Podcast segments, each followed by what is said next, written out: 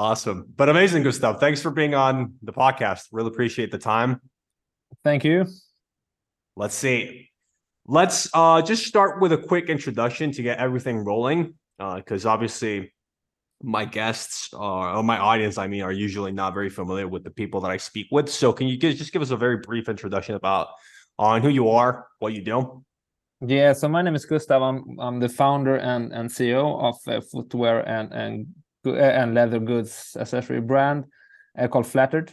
Uh, founded in Stockholm, and we sell yeah mainly all over the world, but we are like born in the in the digital era. So it we started off with an e-com and then have grown into being this more like holistic yeah traditional brand so to say mm. uh, we do not have any oh we have one like shop and shop retail at the department store in, in in stockholm but other than that we usually work with with marketplaces our own site which is the main channel for us and wholesale as well mm.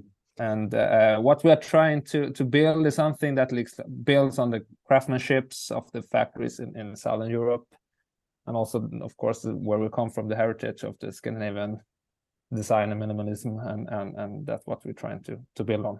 Amazing. Yeah so it's a brand that originally started in the sort of like direct to consumer. Well not it was quite early in the sort of like direct to consumer uh boom i guess yeah i think everlane and, and warby parker and those guys were were uh, a few years before us but we were quite uh, yeah we're quite, quite early. Because most brands got started around what 2014 15 on that end? And you started yeah. what 2012 2013 Yes, the 13. Yeah. Correct. Interesting. And yeah, well, well, it's based on what you're saying, right? You're, you're positioned more as a brand that is high quality in terms of production and manufacturing. Most of them is done locally in Europe with an accessible price point relative to luxury goods overall. Correct. Yes. Interesting. Wow, very interesting positioning. I don't know if I I don't know if I know a lot of Scandinavian brands that are positioned in that sense, which is I I guess what made it successful in the first place back when everything started, or what do you think? Well, I guess before asking you that question, can you just can you just give us a brief brief sort of like story on how everything got to happen? Because I know you had, there's a lot of information online on you know the company story and how everything started, but again, for the listeners at home that don't know how the process looked like, can you just give us a brief Yeah, of course. It, it's actually started off. Uh, my my wife, she was interested in in doing belly flats. Mm. Then we thought like, oh, belly flats is quite competitive uh, area. Uh, uh, but then we we we uh, found out that we could do this belly flat as an as an indoor slipper, and, and back then it was quite popular with indoor slippers for for men, but it didn't exist any for uh, for women, at least not in a more like sophisticated design way. Mm. You had it at least in Scandinavia. Uh, you had this very clumsy sheepskin uh, slippers, but you didn't have this more sophisticated that you could wear with with normal clothing. So. So that's how it all started. We we were like this one product brand the first two years. Uh, both me and my wife also worked like this was like done on on evenings and weekends and so on how mm. i guess how it usually is uh, but the two first years and then we yeah. started also adding on like so to say normal footwear outdoor footwear uh, and then it started to take off and and i guess that that's that's the start of it and today we are we are like a full range footwear brand uh, with uh, all kind of uh, at, I don't think we are that strong in sneakers and that kind of trainers and that categories, but but um, despite that, I think we covered all and and also now uh, uh, leather goods such mm. as hmm. bags and accessories. Interesting. Wow. And what did the investment banker in you because i know you have a background in investment banking so what did the investment banker in you think about diving into a very competitive landscape and probably you chose i mean i don't know how complicated the belly flat is to make but footwear is usually the most complicated product to develop early on mm. yeah I, I, guess that as, as you said belly i think that was a maybe not done by purpose, but I guess belly flats is one of the easiest footwear okay. to, to actually create, uh, uh, both from from not coming from from the from the industry and also from from a factory in terms of like uh, yeah zero background in production yeah, yeah, exactly and us describing what type of design we want and so on uh, so coming coming back to that so i think it has been a learning process but then of course the the, the factories in in what we work with are very skilled yeah and i think we have like had the luxury or, the uh, to develop yeah we have been around for 10 years and i think we have developed slowly as as business and, and footwear mm. industrial people as well so, so uh, and then of course after a few years we, we hired our first real designer so to say and then, then it was like easier Yeah. to scale up and, and also like one uh, production manager and so on uh, but i think in the early beginning it was uh, done in like powerpoints and so on Interesting. Yeah, yeah, yeah. That's usually how it goes. Usually, if you don't have any experience, the manu if you find the right manufacturing partner, they become sort of like your teacher into the entire process, and then everything else is just learned through mistakes, which happen to be very expensive. Um, Mhm. and what what about Yeah, your definitely. wife? What is what is her background? No, she's also had she's working with like in, in media and, and social media today. So so that's also completely different. Yeah, completely Uh, different. Yeah, Wow. nothing with apparel or footwear or something. So yeah, it was interesting. It was a, a, a steep learning phase, and and I think we are we are lucky that we survived the first years. Yeah. Wow. How long did it take you to launch your first prototype? Do you remember? Like it the first prototype that you were happy with. Yeah, and, and actually quite a fun story because we had we had like we first approached like three different factories Yeah. Then we got one sample, like we got samples from all three of them, uh, but it was one factory that understood our like design philosophy better than the rest. So we went with this flat, only one color, uh, to the department store in in Sweden, the biggest one in Stockholm. And then we're actually really like, oh, you have found this like uh, only in the market. Uh, this is perfect for for the holidays. Uh, so they actually placed an order of 1,600 pairs, like the first order up front. Wow. And then we haven't really decided which factory to go with yet. So th- that was like a real That's kickstart. Nerve-wracking, Yeah. Yeah, uh, and then it was like it, it everything went so fast. It was like two two weeks before the factory were about to ship. It was like uh, shoe boxes. How should they look? It was like oh shoe boxes. yeah, we needed shoe boxes. yes. yeah. Yeah. Wow. Uh, yeah. So so that wa- funny. it was yeah. Uh, That's so uh, typical. That's so typical Yeah. of of of starting it with no experience. Yeah, yeah, that's so Yeah. funny. Interesting. I'm guessing wh- where were where are most coming from? Portugal. If it was if it was based in Europe. Yeah, we, we started in Portugal. Uh, actually, then moved to Spain Mm, uh, for footwear. Now we have actually uh, diversified. So we have both Portugal and Spain uh, Yeah. quite e- equally. Uh, and then the bags and leather accessories are made in Italy. Interesting. And I'm guessing early stage funding was all you were saving money from your job and reinvesting it into the company, or was there was there invest because it was I, I don't know I don't know how the investment scene was back then, but I'm guessing it was most of businesses were just completely bootstrapped. Yeah, we were bootstraps. I think actually the first order uh, uh, was more or less the, the like the first funding that that we had. That we were very lucky to get that order and also to get those volumes for the factories.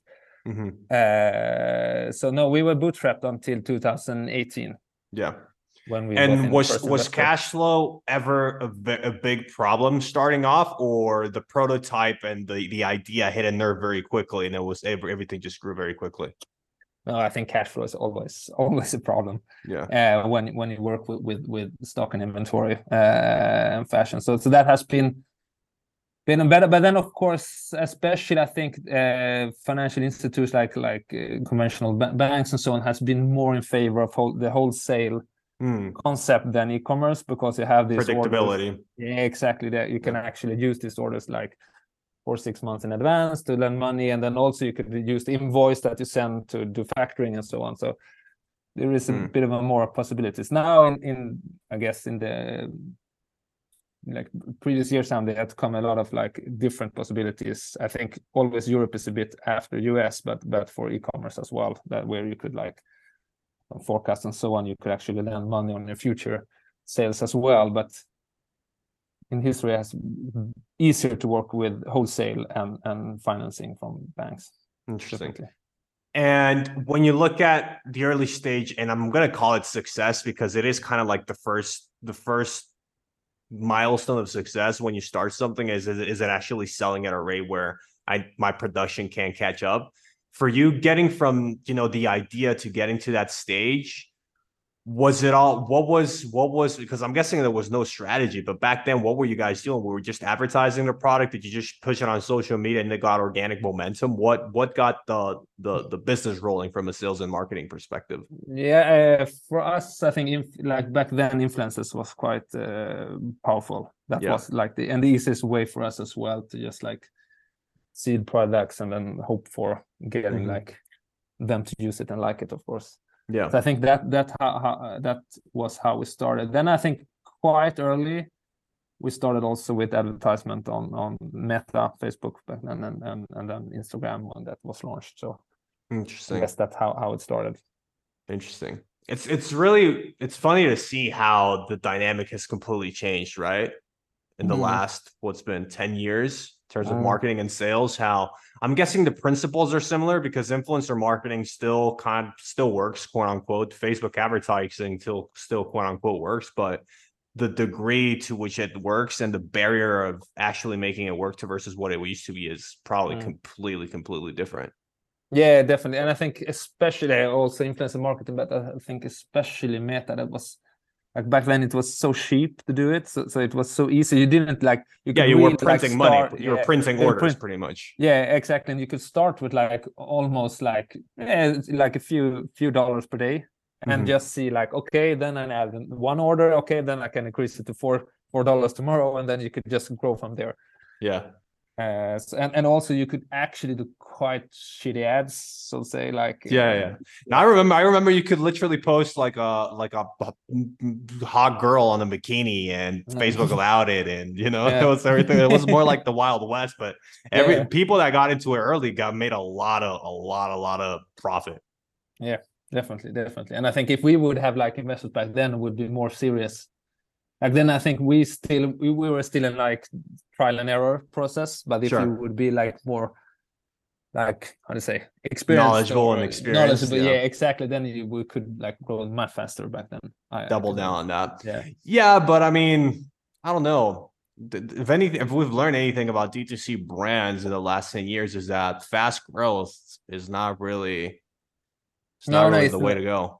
No, exactly. It's not equal to success, success yeah. definitely. Yeah, I think it's very tricky also to see this very big like Warby Parker Everlane how this still struggling with profitability and, and, and so on. It's it's fascinating it's, because it, yeah. it, and what's your perspective on that as a business owner, by the way? Because on, on one end you have the uh the reassurance of your success so far, but on the other end you see bigger players that are not succeeding, and that must affect your ability to I don't know com- be feel confident about everything that's going on. Yeah, so how yeah, do you how do you view that problem, or how do you view that? Because I'm I'm I'm guessing you think about things like that quite often. Yeah, definitely, definitely, and I think also it also comes. I think like this story, like cut the middleman, be like very like uh, customer focused in terms of pricing. Mm-hmm it, it's it's quite difficult. I, I, think you can't really like on paper it looks quite fine to have all this like gross margin of sixty percent and so on, but uh, it when it all like adds up, you want to like grow, you want to have international growth, you want to like add on partners, you need to other like services just to cope with it. Hmm. It, it's difficult to get the calculation to to uh, the numbers to work. So I, yeah. I guess that's why we're also trying to.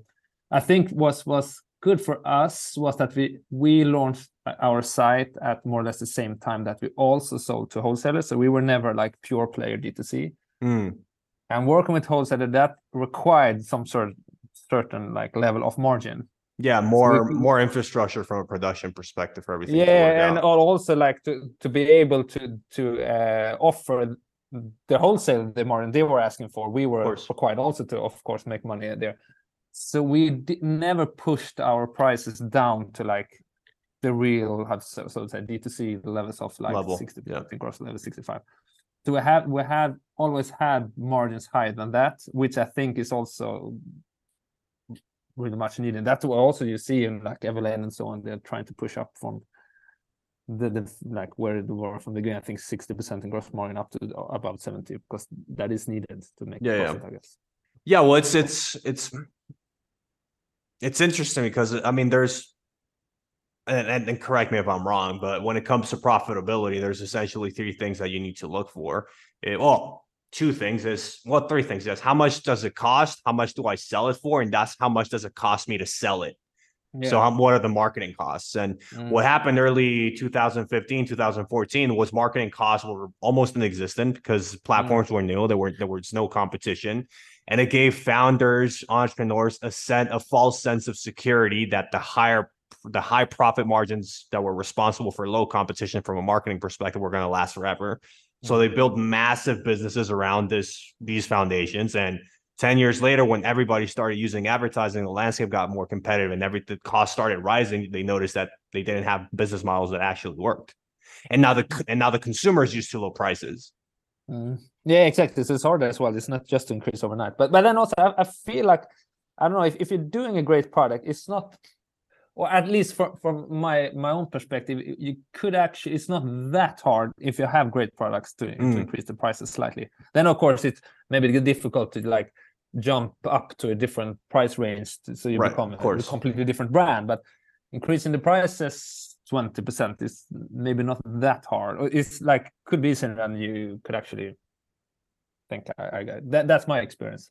Interesting. And mm. over the last 10 years, the probably the ups and downs, the different things that you've seen. What do you think has been the most important skill that you've had over consistently over that period of time or that you've had to develop? I, th- I think coming from like the investment banking has has given me a lot like be able to talk the talk when you also talk with other investors and, and banks and so on and and f- giving them the the um, uh, how to say uh, giving them the trust trust and how to say oh sorry i lost the word the trust is what i'm trying to what is it yeah yeah yeah so that they, they so they, they you you you you know the language you know how they yeah think. i can talk the talk yeah. exactly yeah, yeah. And, and know how, what they think and what they're looking for i think that that helps us a lot then I, i'm as a person i'm like equally into the creatives as as the the, the financials. Uh, I, I, guess I also really love the business side of it, which has helped a lot. Uh, I have never I've been involved in the design process, but I have never been like designer myself. Mm. Uh, so quite early on, we brought up like a, a I'm like professional designer, and that I, I, guess also have, have helped a lot. Uh, then I get we also come like still like 70% of our revenue comes from e-com uh, 60 our own uh, it's like uh, two-thirds i would yeah. say comes from our own e-com site.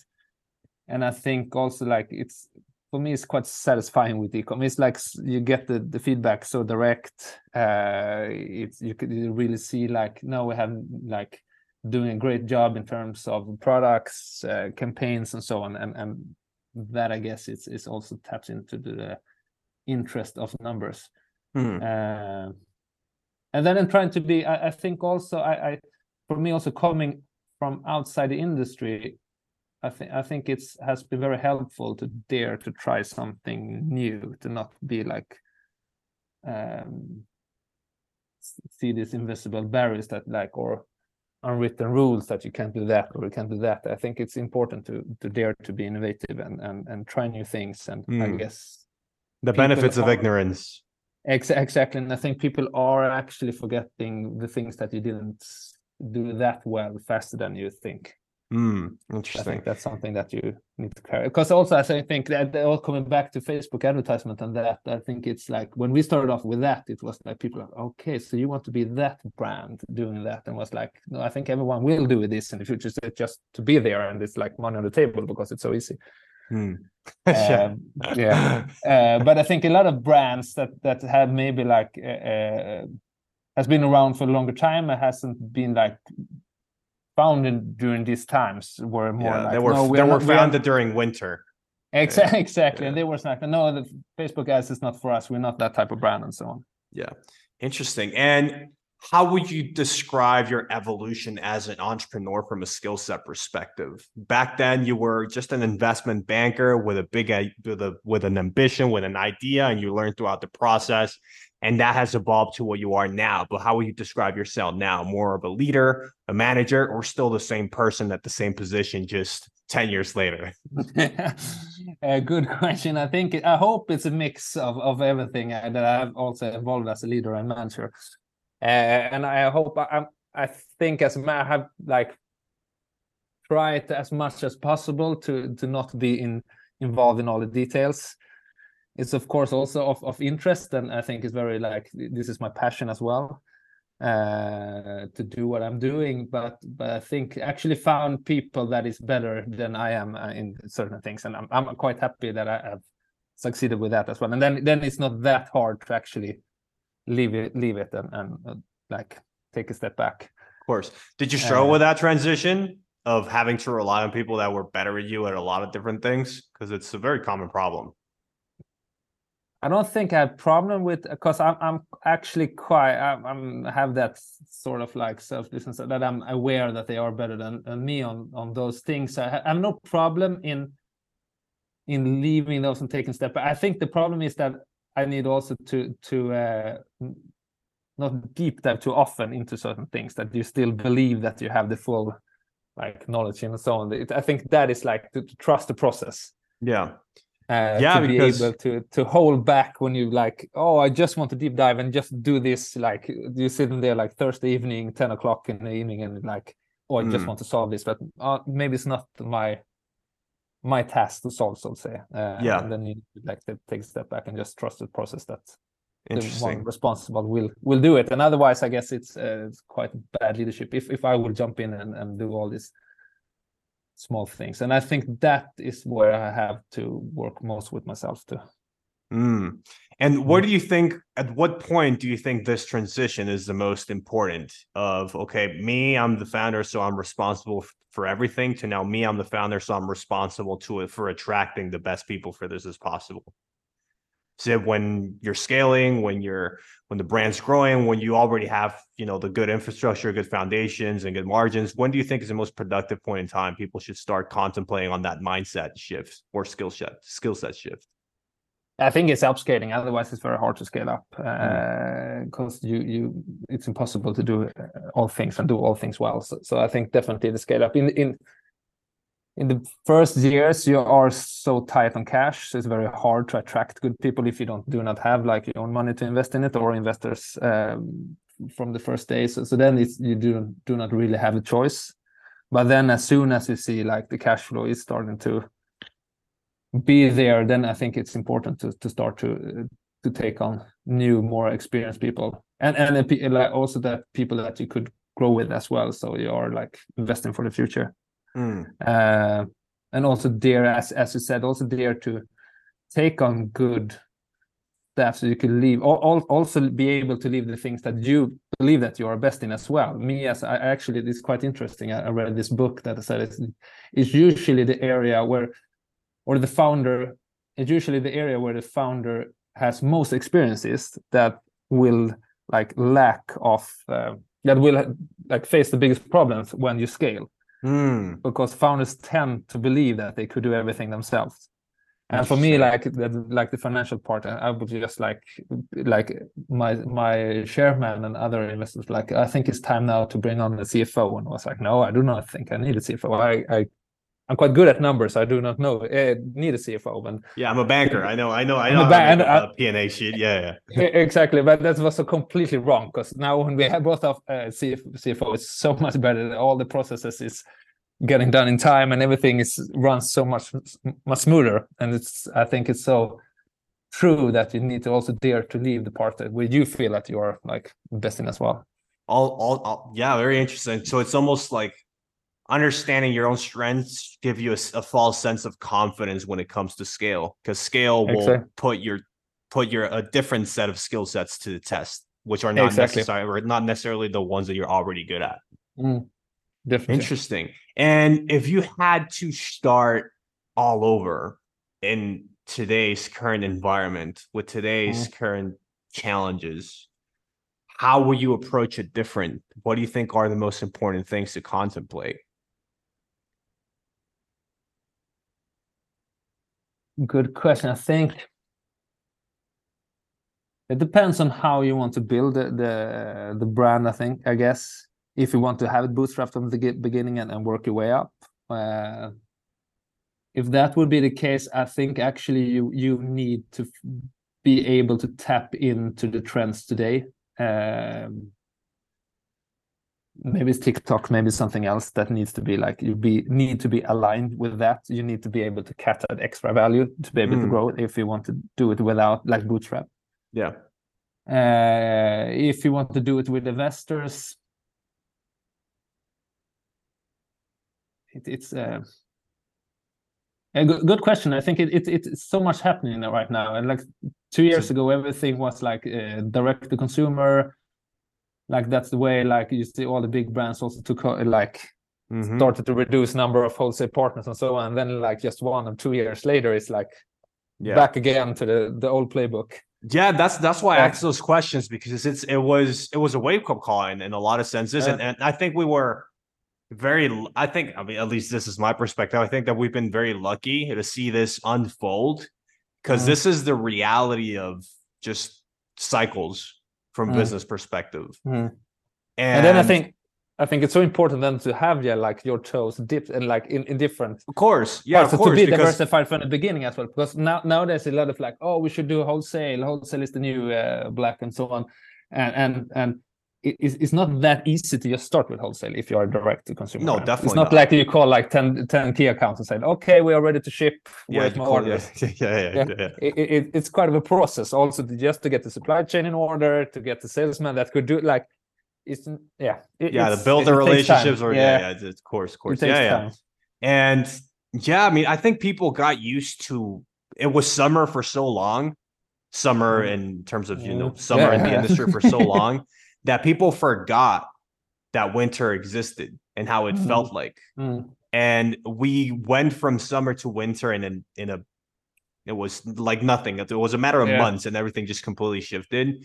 And I think from a, as a from a learning perspective, if you're a business that's not at that scale that can actually learn from experiences like that, it's going to prepare you to build better brands and better businesses long term. Mhm. Because if, if any if that if, if it is taught as anything, is that we don't really know anything at all. no, You yeah. know, we might think we do, but most of the time, success in hindsight was just a matter of variables that we almost had no control over. Mm. Uh, and it's just a matter of understanding them so that we could hopefully replicate something like that in the future. mm, mm.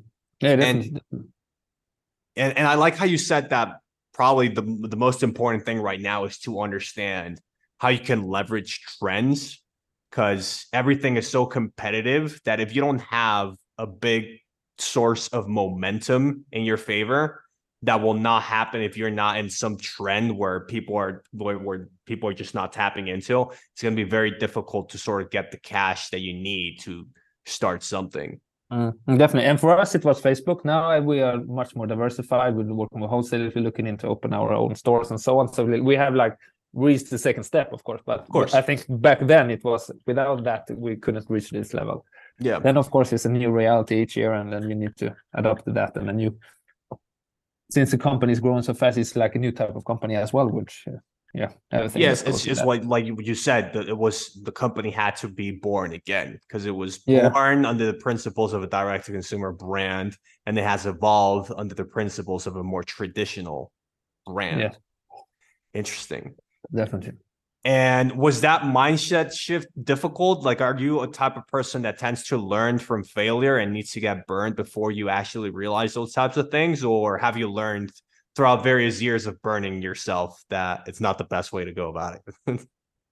I think I've learned a bit now after 10 years that that you, you need to hopefully That's hopefully I've learned yeah That's so so I'm I'm I'm optimistic I'm an optimistic person for sure but but I also have like you know that I, I don't take anything like before you actually see the results nothing is like given. Uh, it's and it, that you learn for sure that it's like before you actually see the money on the account nothing have really like happened and so on. So so Yeah. uh yeah I, I guess i guess now i'm i'm a bit more moderate or how do you say a bit more com- conservative and and and and so maybe not jump on the latest like in terms of trends and I, i'm usually I, I was usually the one like so if some like new like type of application and so on i was usually one like oh it's a pilot we can get it for very cheap just if what it, it's this application uh, looks so cool or it's kind of an X, Y, Z, the blah, blah, blah, everything is so good, but you also learn that it could be quite expensive as well. So more focused on, on your niche and just like what is like yeah, you're you're like- equally as positive, but more risk averse, which is also a natural transition. Yeah. yeah. yeah. Interesting. And what's your your current decision making process like when it comes to capital allocation? Because now there's so many stuff going on. As you said, it's so important to diversify that how do you even know what you should be doing today, tomorrow, next month, next quarter? I think for, for us, it's just like, yeah, it's a good question. I think, as you said, nowadays you, it really comes down to brand. mm-hmm. and I think that also the ones that will survive that have a strong brand. Uh, but as you say, it's it's very hard. Should we invest more in brand during these times, or, or like uh, for for us? I think we had such good years during the pandemic because uh, we are uh, have have a high share of uh, e-com sales. Uh, but I think then 2022 came, which was so much more difficult, especially in Europe. We have all like the energy prices and so on, I guess, which uh, yeah, so it may be even worse than than US. Uh, so that was a quite hard year with the war and so on. Uh, now 2023, I think for us the focus is getting back to black numbers and, and get the profitability in in shape mm. again. So so that is really much like it's like the the north star of our decisions uh, yeah. this year. Then I think next year hopefully will be more like okay, we can prove that we are profitable again, and then we can start growing again, start yeah, taking a lot more risks. And exactly.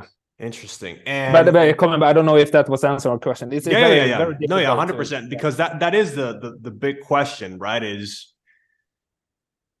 you need to start thinking about brands long term and the most the best thing you can work on and i think any consumer business is not only fashion is your brand but brand is a very long term investment. You're not going to build brand. It's like building a human reputation.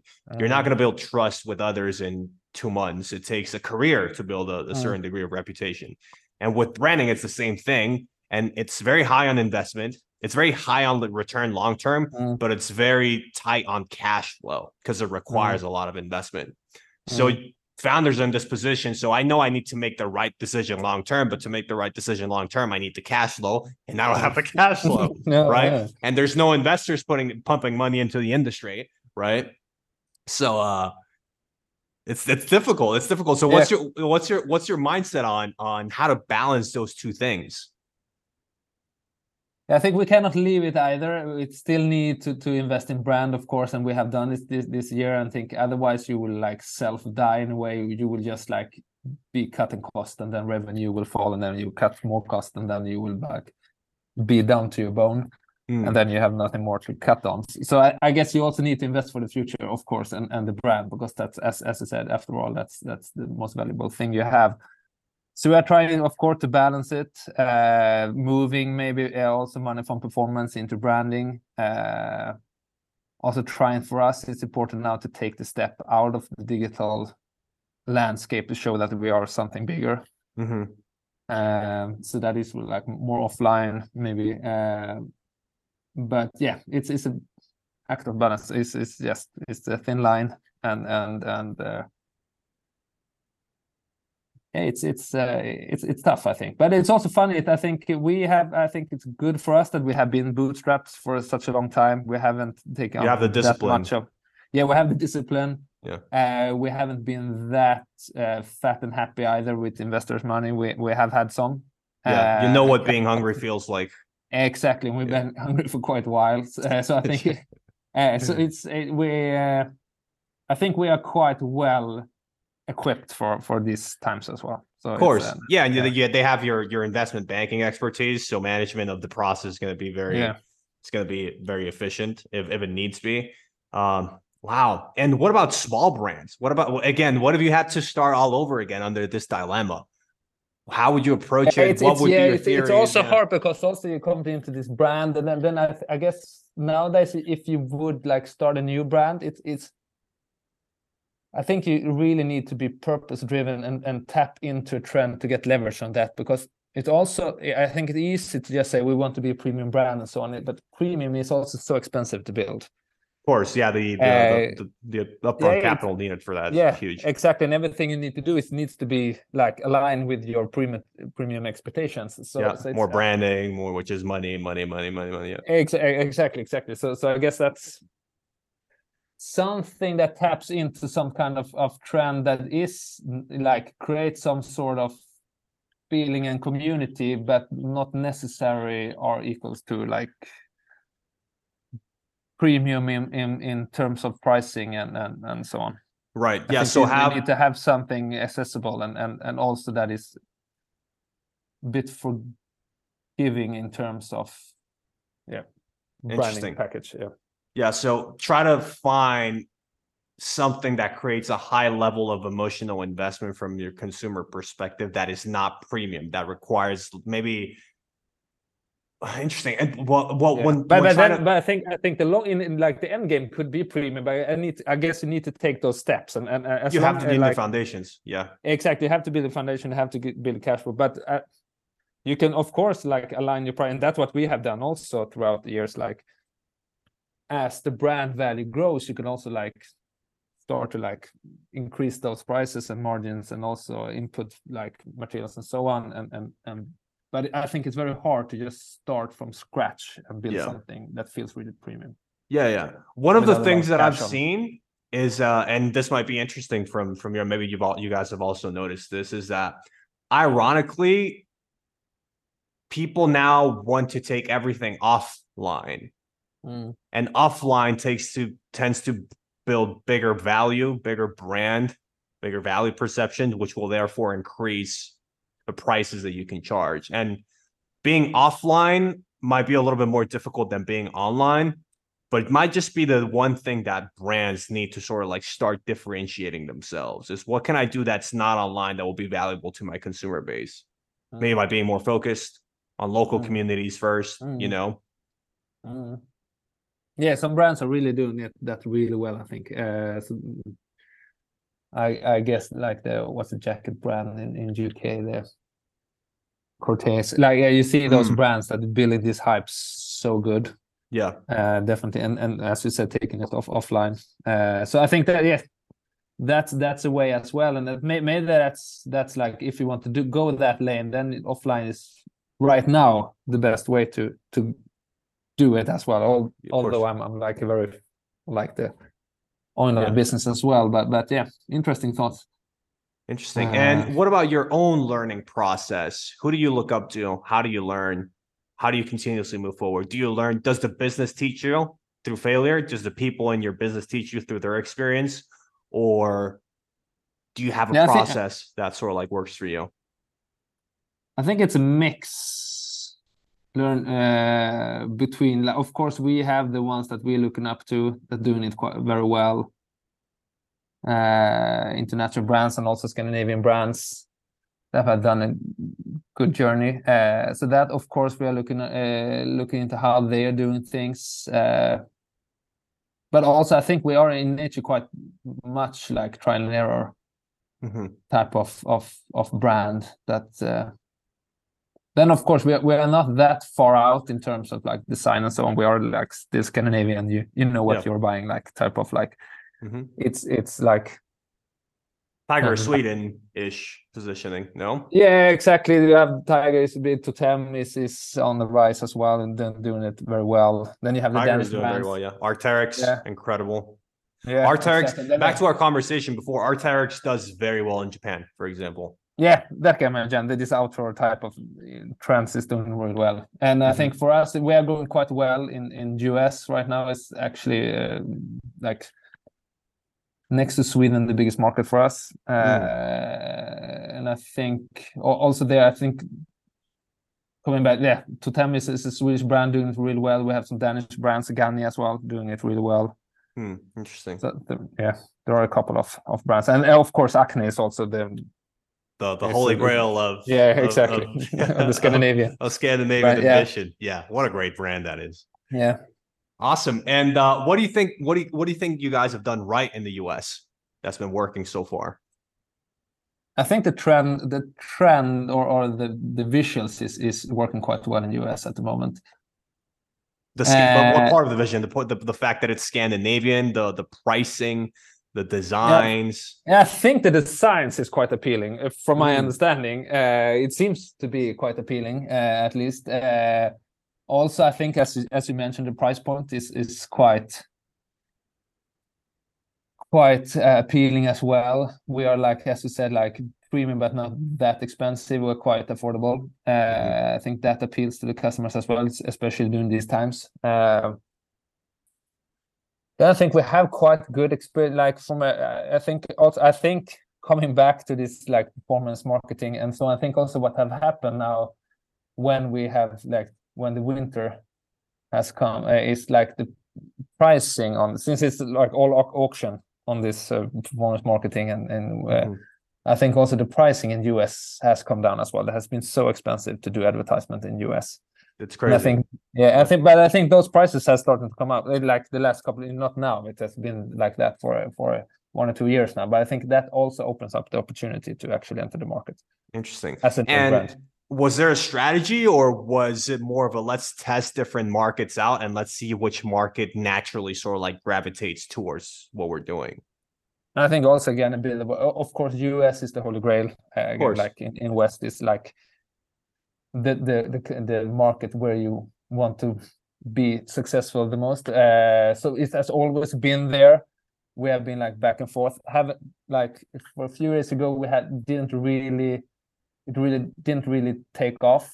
Mm-hmm. Uh, but it was still like top five or something like that. But I think, but it has been in the last couple of years in that I think it's so it's like a bit of both, both like it just happened, yeah. uh, and and also that we have been ready, but it hadn't really take, taken off until now. Interesting.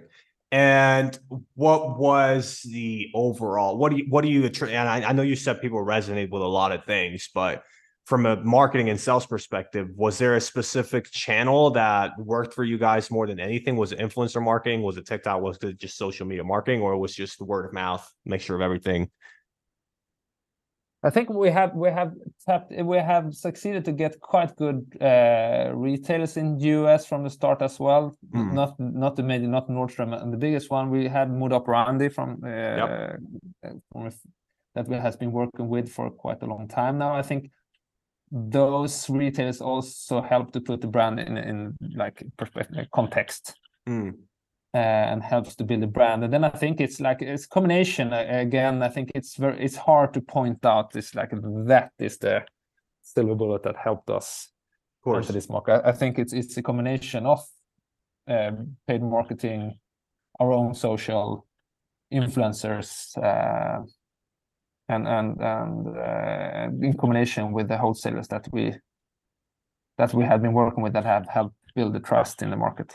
Yeah, and then I think we have quite we have quite good experience, uh, like from a customer perspective, we have quite good customer experience uh, on the US site. Although we ship from Scandinavia, we have like and DHL, FedEx. I think from a US customer, I think sometimes and the returns are also local. Mm. So I hmm. think quite many customers don't even realize that they're buying from from Sweden. I yeah, think. interesting. So, I think that also helps.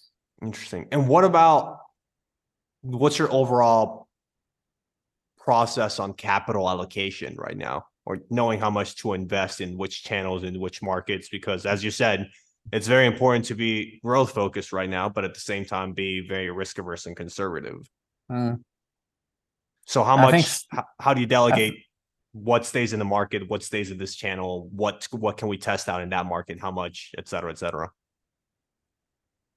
Uh, I think that the the still the majority uh, of our uh, going into digital and, and online marketing. Uh, we are moving um, also that you mentioned more into offline, but still this that also needs to be like it's hard to do it like doing or risky for us to do like that change too quickly. So we are slowly moving mm. from online into offline uh, to doing more of that, but and I think we also have succeeded. I think that also uh, because of the, the prices, I think we have actually succeeded to cut marketing expenses with almost like 30 40% the last mm. year wow. with keeping the the level yeah. of sales that we that we have had and that have helped the, like the profitability enormously of course mm.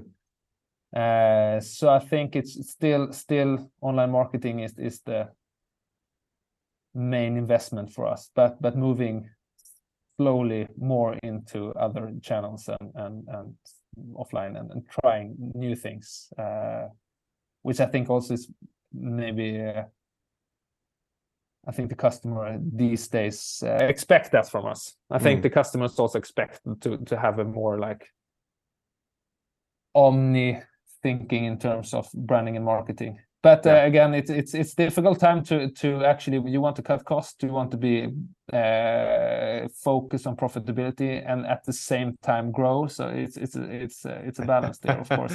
Yeah. then it's also the like difficult to ch- try new things you want to be innovative but you also like you also be, want to be sure that that investment is actually giving of course. Yeah yeah. giving good returns as well. Otherwise it's it's tricky. So yeah crazy. it's uh it's crazy i would say. It's i don't yeah. it's very i think it's it's uh, maybe an unclear answer here but it's uh it's a no no i think back i think forth here. It's like uh, i find it funny it's, it's I think just... one day you're also like which mood you're like did you have a good sales day yesterday? Then you're like okay let's, let's do this. Let's let's, let's make this decision. and then exactly. next week like, we need this, this. yeah exactly. And then oh shit we need to downsize this event or yeah, yeah.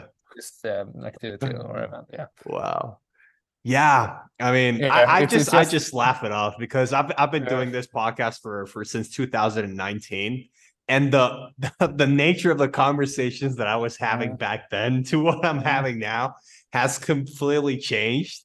Mm. And I mean, it, it's just it, it is the nature of the industry, and it's just it's just how it is right now. And but but I think at FS also I heard some other podcasts, yeah, I think it's also content like you need to do a little bit of everything, I guess. Just yeah. also be there to be fast when when like the wind is changing and like okay, this works, okay, let's do more of this or this works so you are open to to the opportunities as well? Yeah. And yeah and, a... and, could be able to act on the opportunities? Mm. yeah it's uh it's an interesting i think i think it's more of a i think and entrepreneurs need to be a lot more aware of when to make the decisions. Before yeah. the when didn't really matter that much because everything was either going well or going wrong. Mm-hmm but now understanding okay if i'm starting out maybe it's more important to be very focused on a mm-hmm. market on a channel on doing this on doing this very mm-hmm. well. But then it's also very important for me to very quickly realize when it's time to start diversifying into this channel or this mm-hmm. channel or this trend or this product or this market. So i think as a founder the responsibility of understanding timing has become more and more important when before it was just a matter of focusing on what you did and doing it a lot more and doing it a lot better Mm, yeah, I totally agree. I, I, someone else also said that which was a discussion like I don't remember who it was, but it was like a discussion of like someone like oh it feels like you're like so like um, real hustler when it comes to pricing and really good at pushing prices and so on. And he was like, what it felt so true. It's like we have come to this stage and the price of the activities is actually not uh, anymore the most important thing. It's, it's like that we're doing the right things and when we're doing the things. That's more yeah. important than the, what we're actually paying for. Mm. The events that we are doing, and, and, and I think also coming down is like the, the, timing now is, is is more important than ever, and when that you know when when to do things and, and when to not do things. Interesting. And what do you think's next? What are your do you have much time to think about the future of the industry? Or I think for uh, yeah, of course. I think it's it's always a discussion. What's what's the next thing? Uh, and and I think that is is because uh, what is that conversation like with yourself? You know, when when that takes happen takes yeah, place. well, when you, when you're because I'm guessing as as a founder, you're responsible for that the answer to that yeah, question think, constantly, yeah. right? So yeah. what what do you what do you talk about? Well, who do you? How, what are these conversations look like with your own, with yourself, with your wife? Yeah, I think I'm thinking a lot by myself as well, but then also my colleagues and my wife at, at home, of course, uh, are discussing these questions and what is the next. And she's actually working at H and M, mm. so she's also has some market insight in like what is trending for like. Mm-hmm. What is happening there and what do the, the bets that they are doing? Uh, so we have quite good discussions at home as well. Uh, so yeah, it's it's a bit of both, and then but of course you you are you think a lot when you go to sleep, when you like commute uh, commute back and forth to to work to the mm. office. Uh, of but uh, again, I'm I'm optimistic. We have actually have a quite good year. Uh, we see definitely in some markets in the US, for example, a good growth, and I think there's a lot of things we can do there. I think also for us taking the next step to actually have our own store, offline stores. Mm it's like still like 70% of the footwear is sold offline. Yeah. So I think that would be a natural step. We have been a bit afraid of of uh, doing stores uh, because of the capex and the commitment. And, and of course, uh, it's a difficult, it's a big of, yeah. decision. Yeah, exactly. And also, like, should we open it in Stockholm where we have most of the like the highest concentration of our mm. customer, or should we do it in maybe in in London or New York where we have see a lot of like engagement and maybe a lower conversion rate because the brand is not that well known.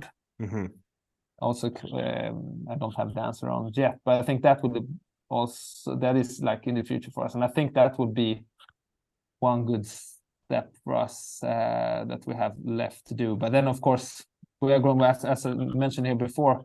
We started to record that we have opened the Tmall in China one and a half year ago. Has been mm-hmm. growing quite well for us. China is also one of the biggest market, and it feels like both having China and US, like it's so much things we can do. Like it's, it's such a big market, and it's like there's so much left to do. Uh, do there in terms of uh, marketing, branding, and and also distribution and so on. And and so it's frustrating, right? It's, the uh, it's, the it's excitement for the vision versus the the limits of the of reality. The limitations yeah, exactly. of reality yeah. Yeah it is it is if of course. But it still it's like so many like opportunities. So you still i still feel optimistic. It's so much things that it still needs to be done. And as long as we like as long as we grow and as long as we now succeed to which i'm uh, yeah it seems like we we will be profitable this year as long as we can get those things in place then then i guess it's just to continue to repeat the process. build yeah repeat the process then take step by step. Interesting. And what do you what do you think about the most? Like when you were saying i'm thinking about things all the time what is the one most recurring common thought in Gustav's mind I think right now is the how to uh, uh, balance what we have been talking to and, and still stand out and be interesting to the customer and mm. still have doing things that engage with the customer things that actually people will remember and and will create some sort of feeling or discussion and so on and be able to do this type of of uh, events that could be some sort of talk of town talk of community something that is yeah mm. create something in the mind of the consumer and hmm. still be able to to ride through the storm i think that's that's the Interesting. And yeah.